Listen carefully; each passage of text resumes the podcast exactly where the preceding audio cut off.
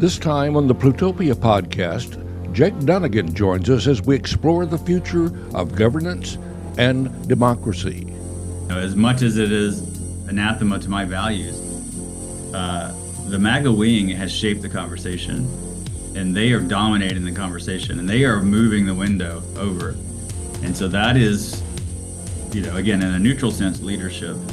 And so where is what's what's the countervailing to that rather than just trying to hold on to the last bits of maybe majority rule you know maybe uh, if you win election you know it, it just feels it feels very desperate on the left to try to hold on against this juggernaut of focus. It's not the majority but it is a focused uh, mission driven group of people that have no endpoint other than seizing absolute control over the system. And so what do you do? It's a it's a the greatest dilemma that we we you know faced, I think, uh, in our lifetimes for sure, is what do you do when a when your opponent does not play by the rules, and and you're trying to hold on to legitimacy, and that and the other group, the other side is not. I mean, I think that's our death, democracy death spiral at this point. We're here to talk about the future of maybe governance, uh, if we do have a future. Um, I'm going to start before we talk to Jake with a quote that I found on the Institute for the Future uh, site, uh, looking through their Governance Futures Lab section, which is where Jake has done a lot of work. And it's a quote from Larry Lessig. And he says, The corruption of today is in plain sight.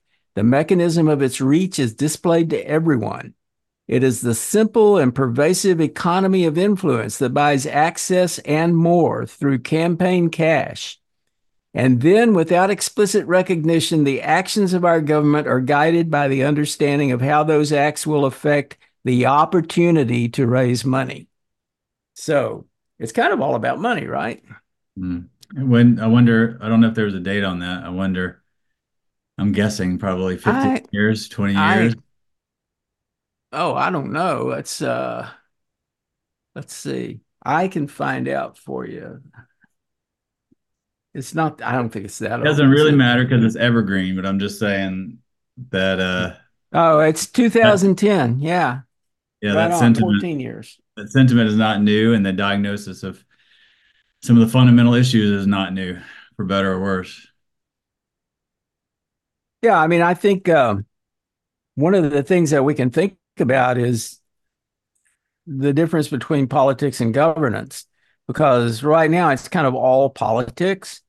The the politicians especially now they don't necessarily intend to govern when they're elected to office and that's kind of a problem. I mean they're not even thinking about public service or governance they're just thinking about probably about enrichment possibly just about celebrity i don't know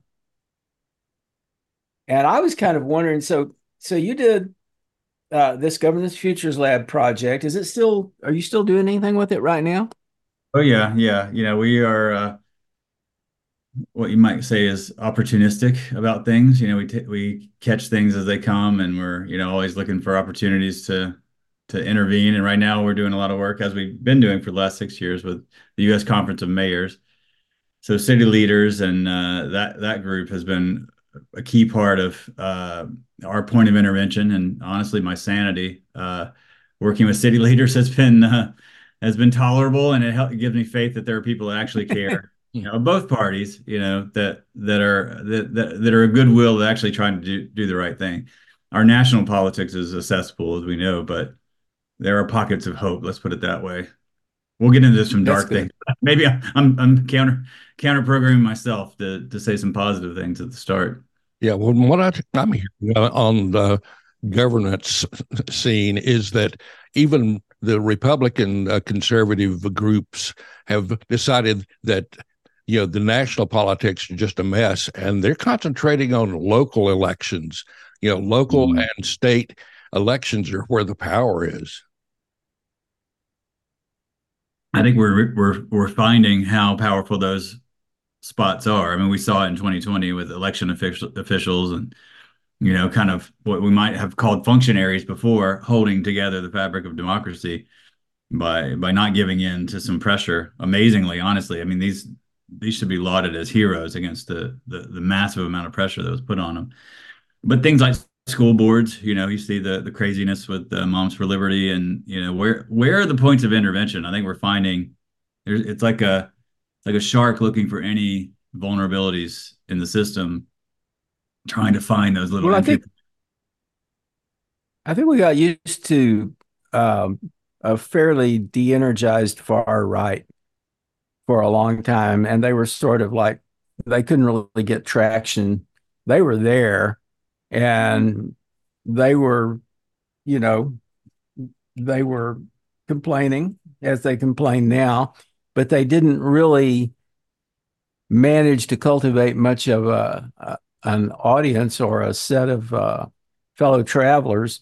So it was a, a, much smaller group, I think. And uh, I, I guess this all changed when Donald Trump was elected and energized that whole like tribe of people. And of course, it's there's a lot of diversity in that tribe and factions and so forth.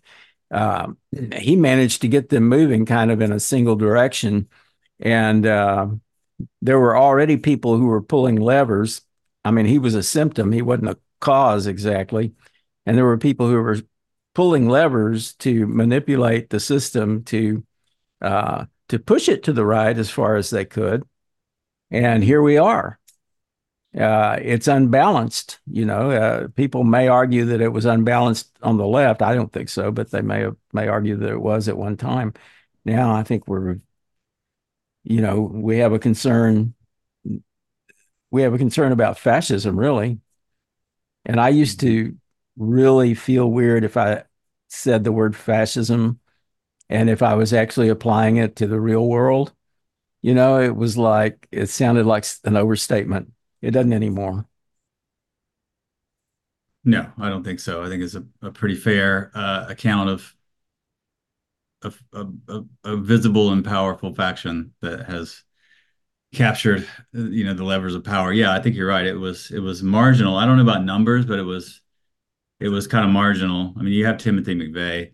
Uh, you have you have these moments in time historically. Yeah. I mean, I uh, a, a, friend and colleague Jared Yates Sexton wrote a book called Midnight Kingdom, and he went back thousand, you know, a couple thousand years, looking at some of the some of the conspiracies and myths and things that came out of the Roman Empire, you know, about Christians and you know how how these same stories keep getting recycled through through time, uh, you know, through the Inquisition or through you know every one of these moments. There's a lot of very very similar things about paranoia about people that want to uh, wrest power from the powerful.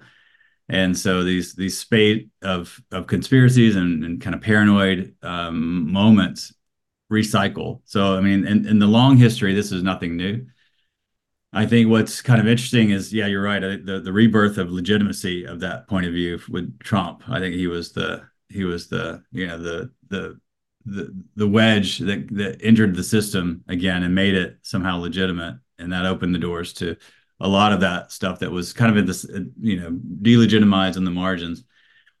And uh, you know that has erupted and i think we're we're dealing with it. But i you know for me in my point of view it's it, it it's it's a festering issue. It's a human issue and that kind of gives you the long view of this. It's not something that's going to go away at the next election. You know i think we need to think about this as a as a human struggle. And when you have that kind of point of view it gives you a little bit of space and it gives you a little bit of maybe um, girding your energy for what we're facing rather than thinking one more election you know one more cycle. No it's it's a it's an ongoing struggle where people are pushing against those that want to consolidate and and dominate people. Yeah in the past uh, everyone always looked to uh, congress for governance for for for changes to you know that really you know, would help you know the country they would come from that area.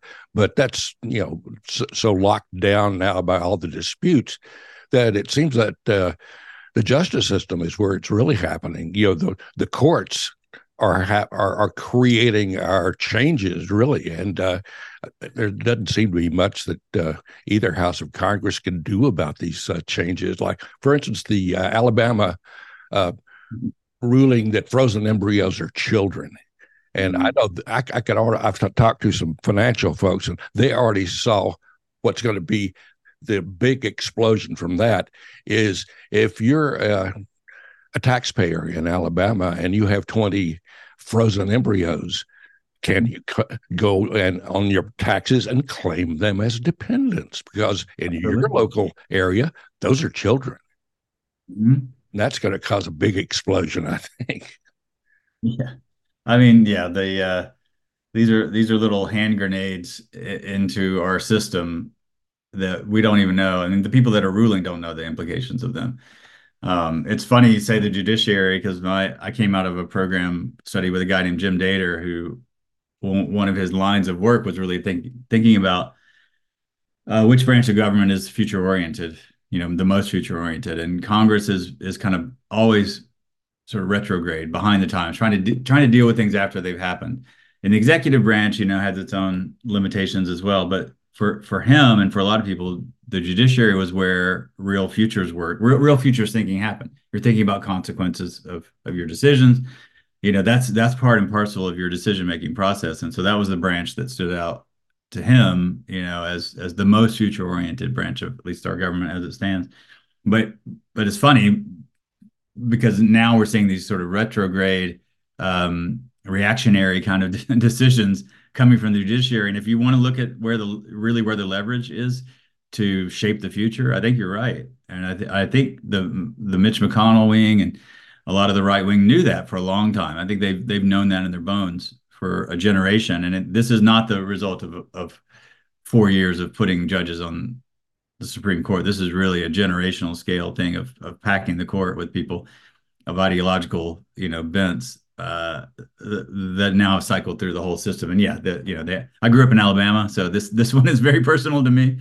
um, and you know living in a white nationalist christian nationalist state basically you know the kind of uh, laboratory of that of that way of being uh, uh, seeing that play out now on a national scale is it's fairly disturbing i have to say from my point of view well and they're not really in sync with where people are in this country uh, kind of generally speaking they're it's not like they represent a minority of of thinking. In fact, there's you know this great cultural pluralism in this country, and there's such a diversity of of beliefs. But I think that more people want to have, for instance, religious freedom versus religious nationalism than don't, and that may work against them at some point. The the fact that they're not in sync. Other thing is that there's a I could I say that there's a pretty significant number of people who are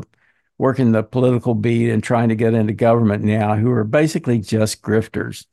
You know, the the ad absurdum example is uh, George Santos or Donald Trump. You know, I mean, Donald Trump is really just a transactional. He just wants to he just wants to find ways to get money from people.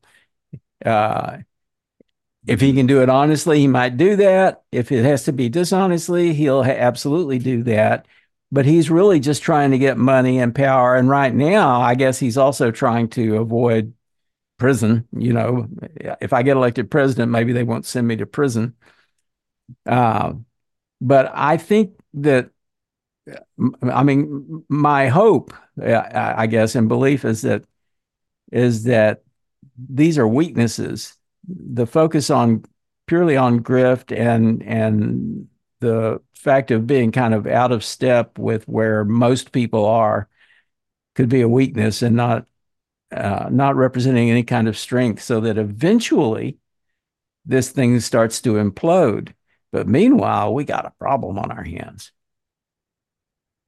does that sound right uh, you know um, that sounds right if you think that we have a democratic system where the majority is going to win the day. Uh, I'm sorry. Now we're going to get in the cynical part of the hour. Uh, no, that's okay. It doesn't, it doesn't matter what most people want if you don't care about democracy, if you don't care about legitimately winning elections, if you care about seizing power. I mean, this is the the focus of the right wing right now and the sort of MAGA cult wing is they they are solely focused on power consolidation, not about like you know the nuances of healthcare or you know how how do we you know how do we strengthen international relations or supply chains? Doesn't excuse me effing matter when all you care about is consolidating power and you're looking for the weaknesses you're looking for the levers of power and you don't even have to win an election or you know you can seize power and stack the deck in any way you can. Democracy will be okay as long as it works to serve you and when it doesn't you're going to throw it out your god is what is white power and and the money.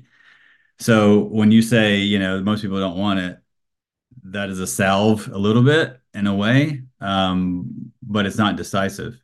I mean we you know six six seven eight years ago we were talking about dreamers getting rights and you know how how far left was the immigration discussion at that point versus what it is now? And building a wall was was stupid and ridiculous biden and the left wing says take it. Do what you want. Your your craziest you know policy that you want we'll do it. And they still didn't do it of course. But look how the look how the, that conversation changed. Look how abortion changed. And you know now we're just trying to you know hold on to the scraps of maybe maybe half the states can have some abortion rights.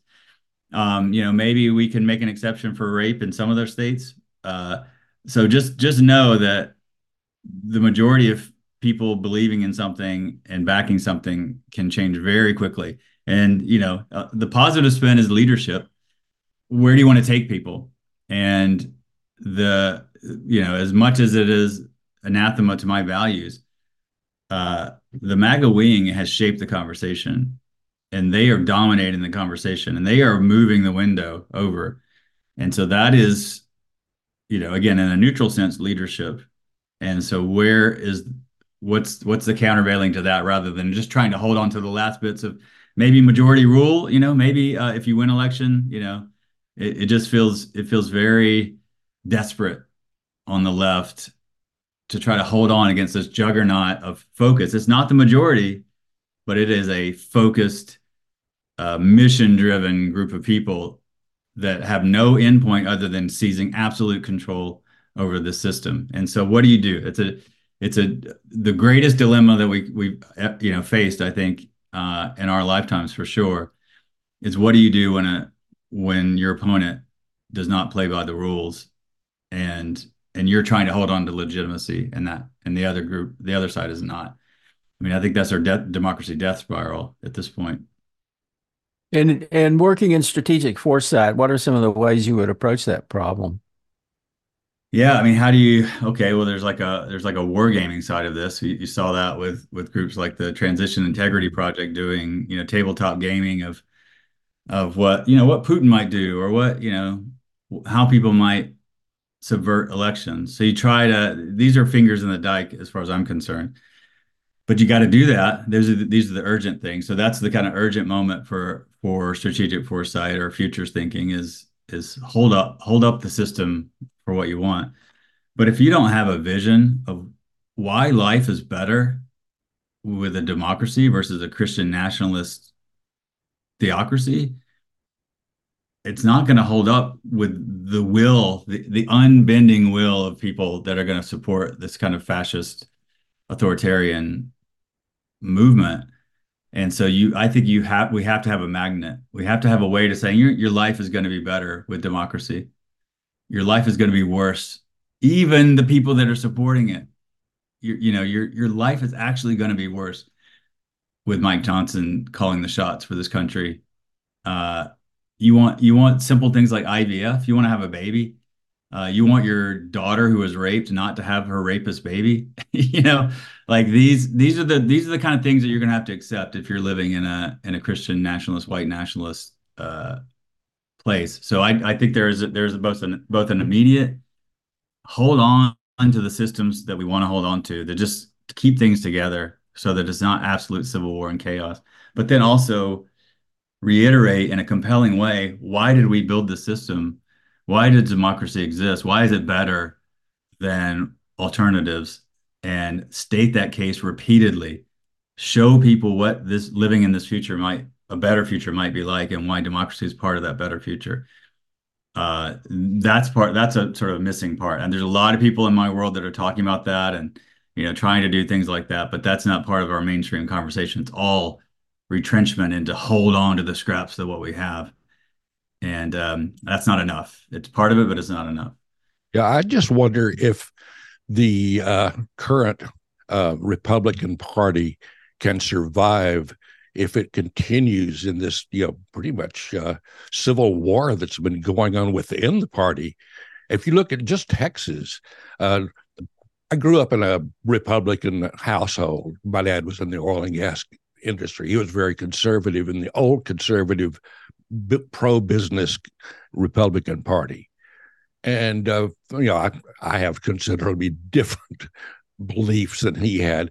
But I look back on what he felt needed to be you know, happening in the country, and I don't think he would recognize the Republican Party, in, especially in Texas. If you go and look at the way they uh, used to say, you know. Smaller government, you know, let let the the people, you know, uh, the local governments, you know, do the important work. Now, you don't want.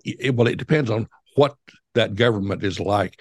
You have these places in uh, North Texas, in the Panhandle, who are setting up laws that prohibit travel for abortion through their area, which is a pretty sketchy, you know, approach to law. But you know, they've passed these laws. Then you have the big metro areas, which are more more progressive, a lot more liberal leaning, and then you've got a governor who says well, the big guys here, the big uh, metro areas can't be doing this stuff, but you can do it if you're out in the rural areas and uh, you're a good Republican uh, county.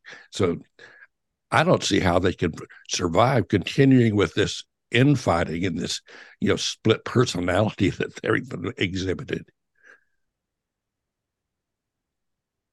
I've, I've talked a lot, and I am uh, conscious of viewers just hearing you know rants constantly but i have i have of course have yeah uh thoughts. Um yeah i mean i think the republican party that probably our our our fathers and relatives uh grew up believing in is not it doesn't exist.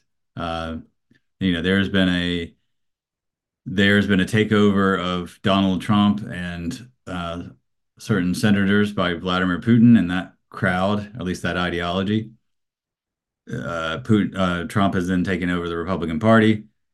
There is no outside to that. It is loyalty or death. And if you're Liz Cheney or if you're Mitt Romney, you're you're done.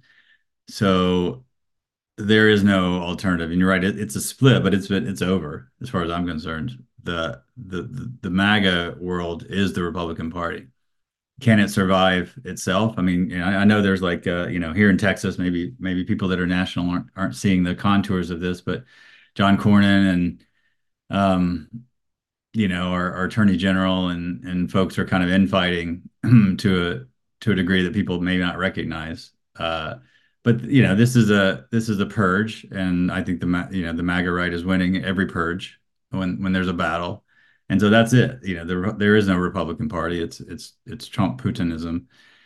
Um, now, can that survive? Again, this is it. This is the big play. It's it's all or nothing. And I, you know, I really gravitate to people who get it, who understand that this is all the way. That there's no stopping. There's no internal uh, breaks on this system from those who are they're they're committed. They're committed to power or oblivion and I, hate to be so absolute about it, but here we are, and I don't I don't think it's wrong. I, you know, I think I think the that nobody's going to stop themselves in this in this kind of trajectory. There there there there will be uh, required to be a a pushback that is going to be really uncomfortable to stop it. You know, this is and there are people that that that want uh, they want they want they want the they want the conflagration that ends it all, and that you know there's a lot of bloodthirsty people who who want to see a kind of reckoning of one way or the other for this, and uh, you know, um, so I, I think I think we have to be sober about what we're facing and the direness of the situation. Because uh, you know if if these if these court cases and the felonies uh, d- didn't break the fever, then you know that's that's not you know I don't I don't know if I don't know if in, intra-system uh, forces are going to be able to hold it together. You know, I just I just see a very dire thing when it, when Trump's against the wall, he's going to call for violence, and there are millions who are going to heed that call. So, um, you know, I think we need to be realistic about that scenario. I'm an, I'm a futurist, so I don't I don't do predictions. I don't say this is inevitable. There are maybe some alternatives, but if you ask me what what the most plausible future is, I think when pushed to the wall, there's going to be a call for violence, and there's going to be a lot of people answering that call. And um, I'm not well, sure. There's a question of whether there's a question of whether they're they actually have the power and the force to be very effective, you know, if they do get that call to violence. And I'm sure there's people who won't be able to bring themselves to become violent. So I tend to think that it won't be as forceful as maybe Trump in his mind thinks it will be. But I don't know. I mean, so we're in the end times now, you know, and I realized the other day that the rapture already happened, but they only took two guys. we're in the transition. I don't know, man we're you know we're not yeah, in the it, there there will be an after. Whatever happens next there, there will be an after. And you know we've been maybe at the edge of abyss and pulled back you know uh I, I you know I, I will look at alternatives that that the rule of law and that you know maybe things will will hold together as we know them. But i you know i i know that there are there are a healthy number of people that are ready and and and and pining to do some some nasty stuff. Well, I I realize now, and I only recently came to this realization. I'm, I'm probably not a a very good student of history, but I believe that in the lead up to World War II, there was a very strong fascist movement in the United States, and that they supported Hitler, and uh, it was sort of like the thing now where you have the MAGA people, and they're kind of lining up with Putin. You had people who were like Nazi sympathizers in the U.S., and they were lining up with Hitler, and mm-hmm. they didn't ultimately succeed. I don't think. Mm-hmm. Though I, there is a kind of interesting. I think about uh, what was it? The Man in the High Castle, Philip Dick's book, uh, the alternate history, where where the um, the Nazis and, and the Japanese had won the war. the Axis had won the war. And um, uh, I remember when I read that, I started wondering whether maybe they really did win the war. well, you know, the uh, there was a documentary series on uh, one of the reality TV channels by uh, Bob Baer, who's a retired CIA a- agent and analyst and he had a group that was tracking the uh, what they call the rat line from Germany to South America of uh, you know you know Nazi officials, uh, uh military uh, uh, equipment, and a lot of money apparently, and they had a significant presence of the you know the the basically the you know the Fourth Reich is what they wanted to establish in South America, and they came pretty close. And one wonders, you know, how much of that stuff did it manage to migrate up here because they were very good at you know hiding who they really were. Mm-hmm. Oh man, I mean, uh, you know, that's that's that's recent history. I mean, I you know, I I grew up with Confederate flags flying and the South will rise again. And so the neo Confederate. So this is the interesting thing I think for me is is these strands of history coming together in this amorphous, almost non-ideological mix of madness, where you've got uh, kind of neo Confederates, you've got neo Nazis and kind of the skinhead groups, you've got Christian nationalists, uh, you know, almost like you know Salem witch trial folks, uh, and you've got kind of a basically a mafia rule mentality, which I think is where, where Trump comes from, which is just it, it's family and it's you know loyalty or death. It's a weird time where these different strands have come together and they're they're making common cause with each other, especially the mafia, the mafia wing of the right wing, that, which I associate with Trump, and then the Christian nationalist wing coming together, Mike Johnson types, each finding you know each thinking each other the other side is kind of uh, useful idiots. Like we'll we'll use Trump to get you know abortion banned, and Trump will use the Christian nationalists to get elected and get power and so, you know, with all these other strands of neo-Confederates and and and fascists and and monarchists and whoever else uh, are mixed in this crew. So I think that's what's really to me the the the novel thing and the really interesting thing is this is this amorphous group of people that just want power and there's grifters and there's charlatans and there's mafia types and there's you know oligarchs and billionaires and it's just so hard to have a coherent response to because there is not a coherence. Like, okay, anti-fascist, I get it. Well, no, that's part of it, but it's also, you know, uh, sort of family-oriented, La Cosa Nostra kind of uh, mafia thing where we're just going to kind of seize power and give our give give spoils to our friends, and then there's like the Christian nationalist thing that thinks we're in a holy war.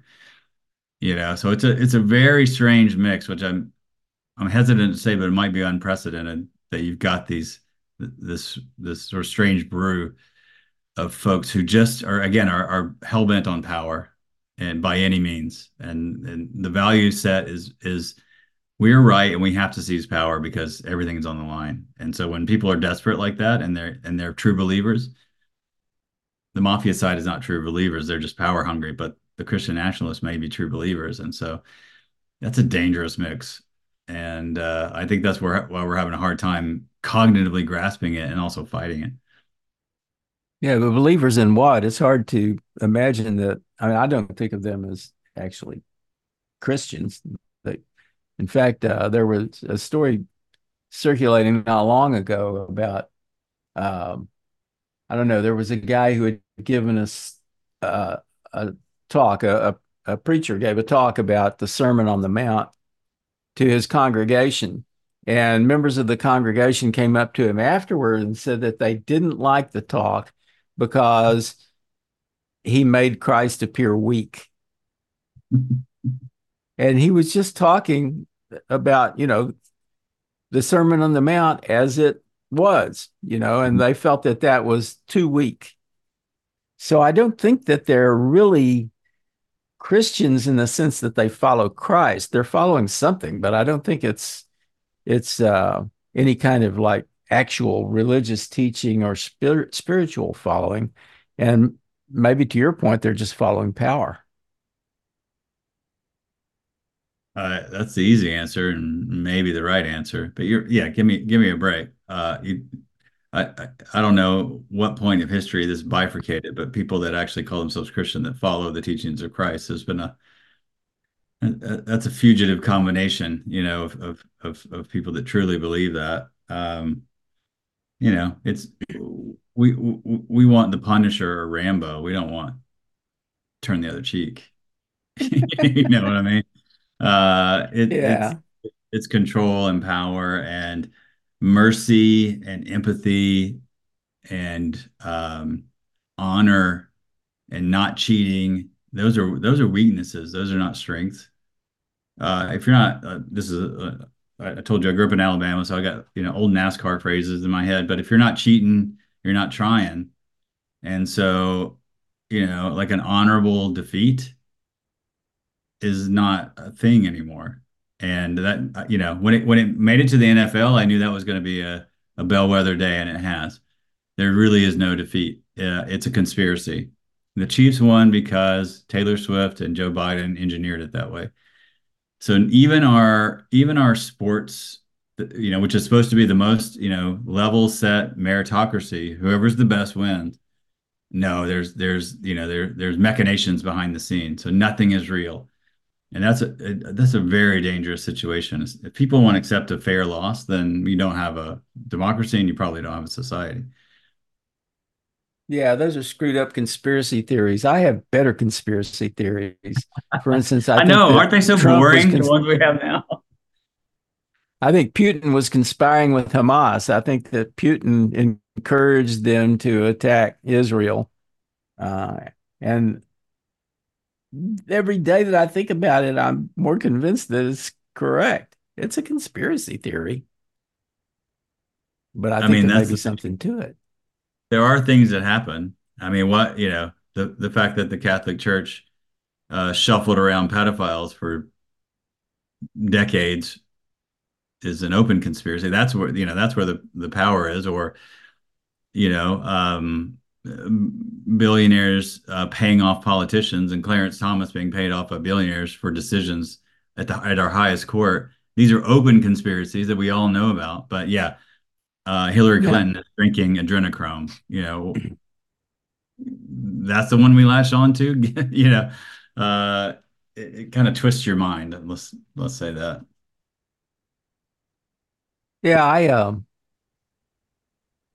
I was just thinking about the the supposed hoax, uh, Russian collusion that Trump colluded with Russia. It's really just obvious that he did. Um, and uh, there's a hoax, but the hoax is that that was a hoax. and it's almost too much to handle, you know. I mean, uh, it's hard to know what to believe. And what we, the people that we have depended on to help us through the sense making process is like journalists, uh, media journalists, and they're some of them are doing pretty well, but others are not doing as well. Uh, and the media, uh, the media landscape is so fragmented, and there's so much disinformation pouring into it. I mean, if we could fix that problem, if we could just fix that, we'd be, we'd have a, we would progress better than we're progressing right now, I think. However you define progress. Mm. I mean, uh, you know, I think we are at an unusual spot with, um, with, with uh, truth and trustworthiness and legitimacy at, at, at, every one of our institutions. But again, I, I, I you know, I, I, lean on deep history, and we didn't have social media when millions of people in the South thought that sla- slaves were better off living with their masters than being free. You know what I mean? So, I, like, I, I just keep going back to these things that these are kind of pernicious worldviews and myths that infect humans, and social media can spread those. Uh, they can do it very fast and it's it, it's massively effective. And i'm not saying there's not a transformative effect of the media you know? I mean fascism rose with radio. Um, you know there are there are there are technologies that are that are exploited by those who want to do ill will. So i'm not saying it's not but i'm saying it's not it's not sufficient to tell the story of what's happening. And i think you're right. I think we need what we call at the Institute for the Future in some of our work cognitive immunity. Like we need to build up these this this kind of inoculation or antibodies to the bullshit. Uh, and and it, it's kind of media agnostic. I mean, that's something that we need to do all the time. We've got AI, we've got deep fakes. There's going to be another wave. I mean, we're at the tip of the iceberg. How is that going to be weaponized this cycle? I'm I'm just you know I wait for every moment that there's going to be some crazy use of that. And it's funny that fake news has, you know, Trump usurped that term, but that was the that was the mechanism for spreading lies to help him by the Russian troll farms. You know, he's like, oh, it's fake news. So immediately when something, you know, goes into the mix, then it's going to just be it's going to be usurped or, you know, mis misused. But I think a broad spectrum cognitive immunity is our bulwark against this and that you know again it goes it goes beyond history and and media. It's just something that we as humans have to keep cultivating. Well the, rise, the rise of uh, artificial intelligence and its ability to create new realities or what appear to be realities that had never don't really exist except within these uh, artificial intelligence engines. They've cre- created things like deep fakes and uh, they faked you know legitimate uh, famous people and have them saying things they would never say. That's that's become obvious on especially on what used to be known as Twitter on X. you know, then they they've allowed a lot of this stuff to get circulation, and that's a really scary thing to where you can have any famous person you you could bring back Gandhi and have him going you know pro-war. I mean, that's how ridiculous it is. But it's scary. There are people who will believe it because it's on TV. Mm-hmm. Yeah, I mean, I, I just watched uh, Abraham Lincoln's endorsement of Trump live on TV now. I mean, it, you know, yeah, everything's fair game now, and uh, you know, I, I mentioned you know deep history and these these long connections to some of these ideas, but never with with the powerful tools that we have now, and just the the absolute degrading of truth and reality and legitimacy is unprecedented in that sense. So you, you don't think, I mean, 2016, 2015, 2016, if Trump's uh, Access Hollywood tape came out now, he wouldn't say that was just total deep fake. I mean, of course he would, you know, and I'm surprised that doesn't happen more often, like some sort of crazy quote or, you know, um, recording is just claimed to be not truthful. So it's not even the things that are faked. It's that it's that even the real things can now be undermined by just calling it. Just call it fake. I didn't really say that, you know, uh, um, and just roll with it. When you have no norms, when you don't care about truth, um, then we've now opened the door where where where where nothing can be verified to the satisfaction of an well, Co- so you talked about cognitive immunity, and that sort of protects you against the bullshit. And then the other question is how you actually recognize the stuff that's not bullshit. Uh, we had this concept of authoritative authoritative sources at one time, but right now that's iffy from various perspectives. I hear a lot of people knocking the New York Times, for instance, from the left and the right. The right says mm-hmm. the New York Times is too far to the left. The left says it's too far to the right. Um, meanwhile, those people, I mean, I think they're still trying to report the news with some degree of objectivity and and authority and accountability but at the same time people just aren't believing them so part of it is how do we develop this cognitive immunity? And then part of it is how do we establish some kind of authority for for truth? Yeah i, I expect you to have the answer. No, and I don't know if it, I don't know if it's like putting the genie back in the bottle where we're going to go back to where these institutions have the authority that they used to have.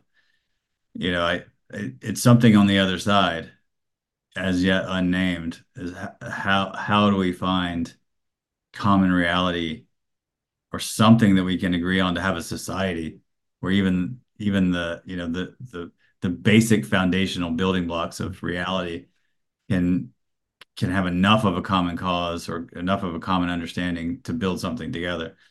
Um, that's the fear is that we're we're not. I think we're I think we're in a floating situation right now where we don't have those and people want to go back to you know sort of universalist enlightenment uh, ideas. I, I I I understand that that feeling. Let's go back to science or let's go back to you know the objective truth, which was, you know, rightly critiqued for generations. Um, or do we are we all just it's it's all just uh, uh might makes right, and whoever has the control of power dictates reality. You know, I mean, a lot of Putin's Russia looks very similar to uh, North Korea as a as a broad social hallucination, and a lot of the MAGA world looks like North Korea. It there's nothing about facts or truth or you know information that will break that belief that the world is out to get Trump and we're part of it and that it's a conspiracy rather than you know our whole court system is corrupt.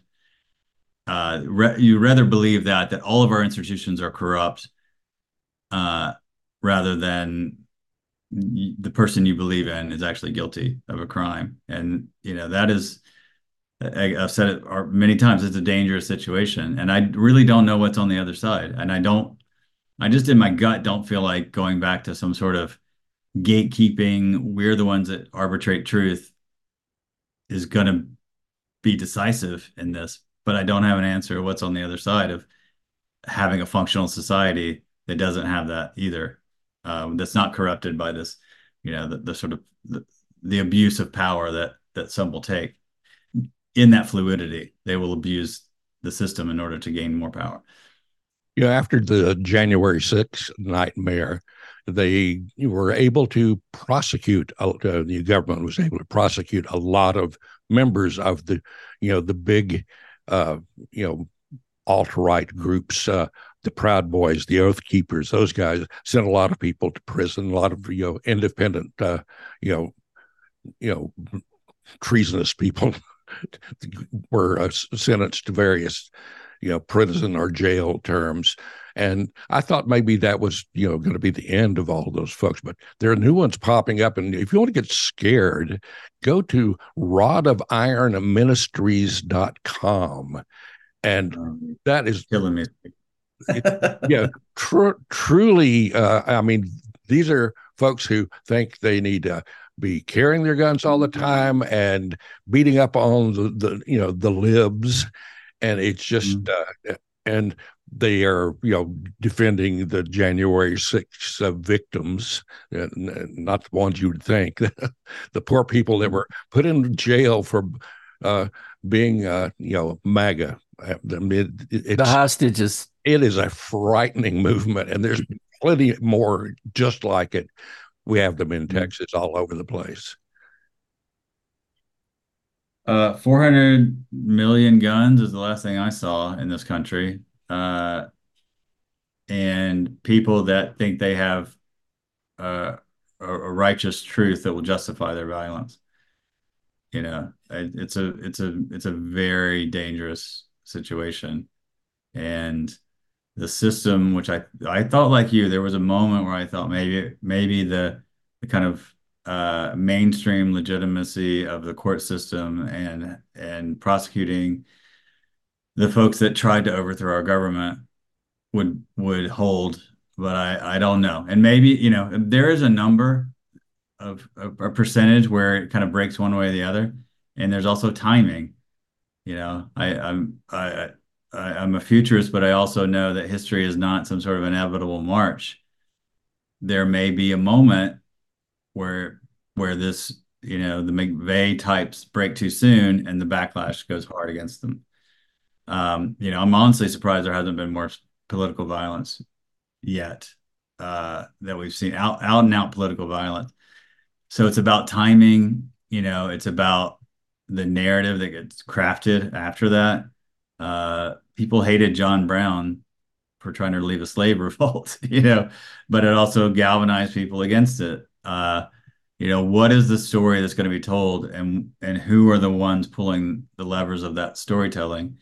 And so, you know, to me, it to me, it's so. Uh, if I didn't have a stake in this game, like being human with children and actually caring about people's lives, really interesting situation where things could could break one way or the other depending on the timing and who who who does the violence when. You know, for a for a split second, I thought the Kansas City thing was like a like a right wing, you know, anti uh, anti Biden, anti Chiefs, anti Taylor Swift kind of thing you know? So there's going to be a moment like that where you you know it, it, may be a high profile thing. It may be like the whole arab spring a fruit vendor in tunisia that sparks something extremely large. And so you know almost look for those small moments that are going to explode. And what happens? Where do people fall are we are we so far have you gone so far that no matter what happens you're gonna you're fighting the civil war for your side? Or is there like okay yeah you're you're 10 to 15 percent of our population. You're the you're the crazy cultist but you're not the majority.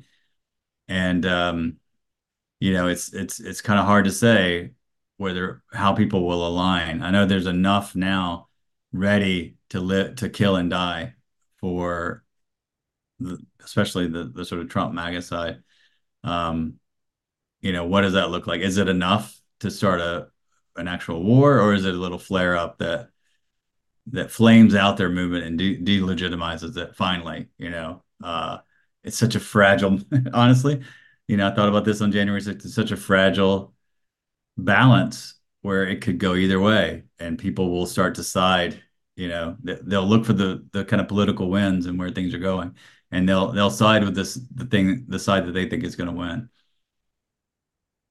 Well, I read, and we interviewed him recently. Jeff Jarvis, uh, Jeff Jarvis' latest book, uh, actually not his latest book, but uh, a recent book that he wrote. Uh, it was called the uh, Gutenberg Parenthesis, and what he's talking about there, and that wasn't uh, an original concept with him, but it's something he picked up on, and he wrote a whole history of print you know, Gutenberg forward. But when he refers to the parenthesis, and I can't remember the name of the person who originally came up with this idea of the parenthesis, but the parenthesis is that before print, you have uh, knowledge and information sort of socialized. It's just trans- transmitted so- socially. It's by word of mouth, really. Uh, they don't really have a much better way to do it. And then print appears, and print brings us a whole era that leads up through the era of mass media.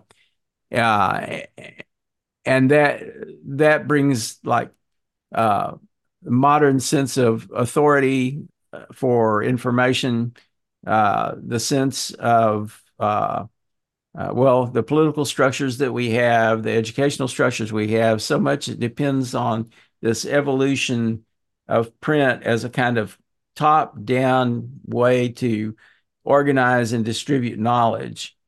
And then we get the internet. And that's the when the parenthesis closes. And we have a different kind of era where knowledge again is uh, and information is socialized, distributed socially uh, through social media, as we were discussing. And uh, uh it's a it's kind of a radical change this many to many uh, communication system uh, and and this drift away from a top down communication where authority is kind of following established channels and what I came to believe when I read this and thought about it was, uh, I mean, Jeff makes the point that it took hundreds of years for print to have the effect that it had. And the internet's just been with us for like, you know, 30 years, you know, mm-hmm. since it started mainstreaming. So we're kind of still early in the evolution of the internet. And it could be that we're experiencing a kind of culture shock, a transitional period where everything just gets totally screwed up just because we don't really know how to deal with it. We haven't figured out how to organize ourselves in a way that is productive versus counterproductive. And that maybe the future is in trying to trying to understand how to uh, how to adapt to the information reality that we're in, and um, and the flow, the way that information flows in a way that we don't just get completely whacked out, which is kind of the way it feels right now. I mean, um, lots of threads to, to pull on that phrase, John. I mean, you were you were born in uh, semi-rural Texas, West Texas.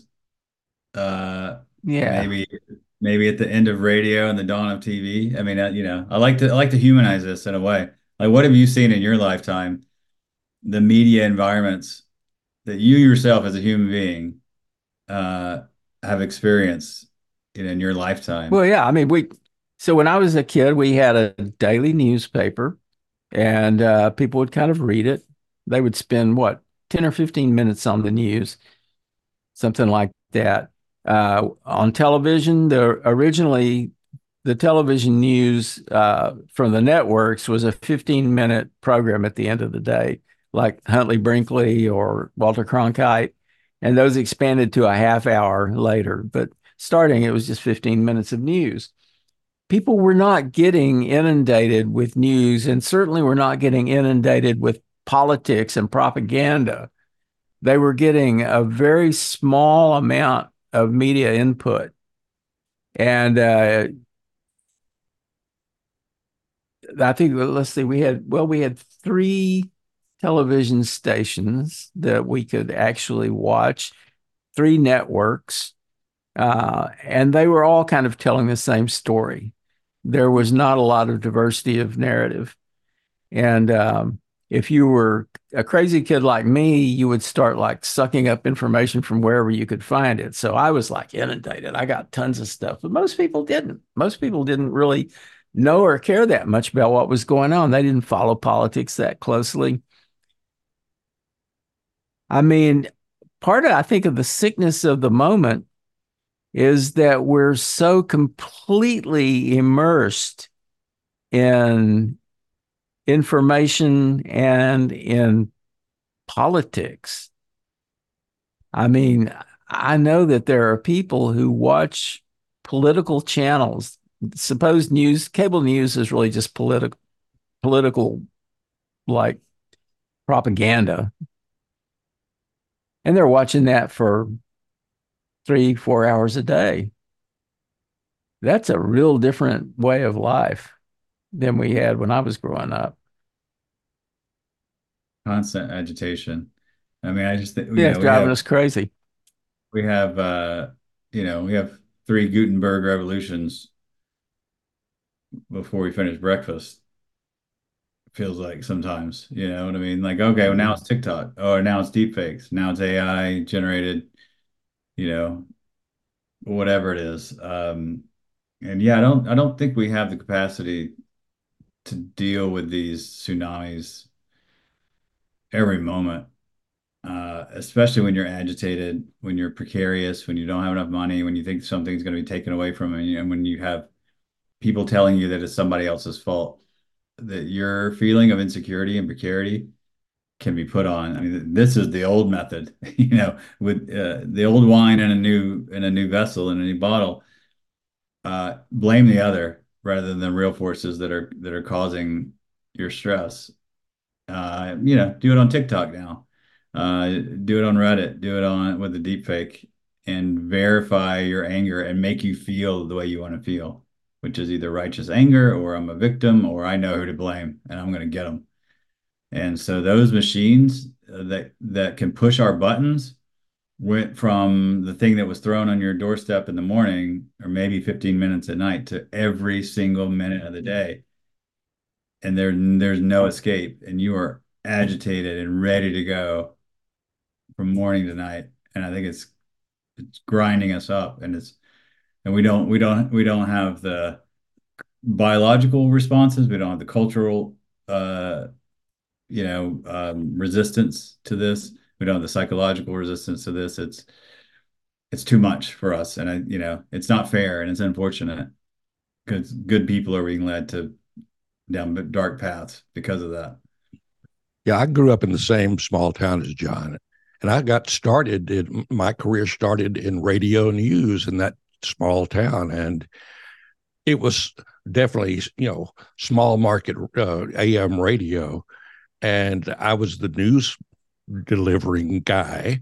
And I was told, you will not talk about these certain subjects. And that's the way that, you know, AM radio news worked for a long time until FM came along. And I, I was liberated from AM and went to public radio. And uh, the difference, you know, actually scrambled my brain a little bit. I couldn't believe that people were actually allowed to express different views on the radio that just wasn't happening in Texas. Mm-hmm. And experienced the same thing when you know the internet came along. You know, you were able to do things that people weren't allowed to do before. But sometimes it mm-hmm. gets out of control, and then you have people doing things that really shouldn't be done, either in public or private. But you're getting it right in your face on the internet like this place.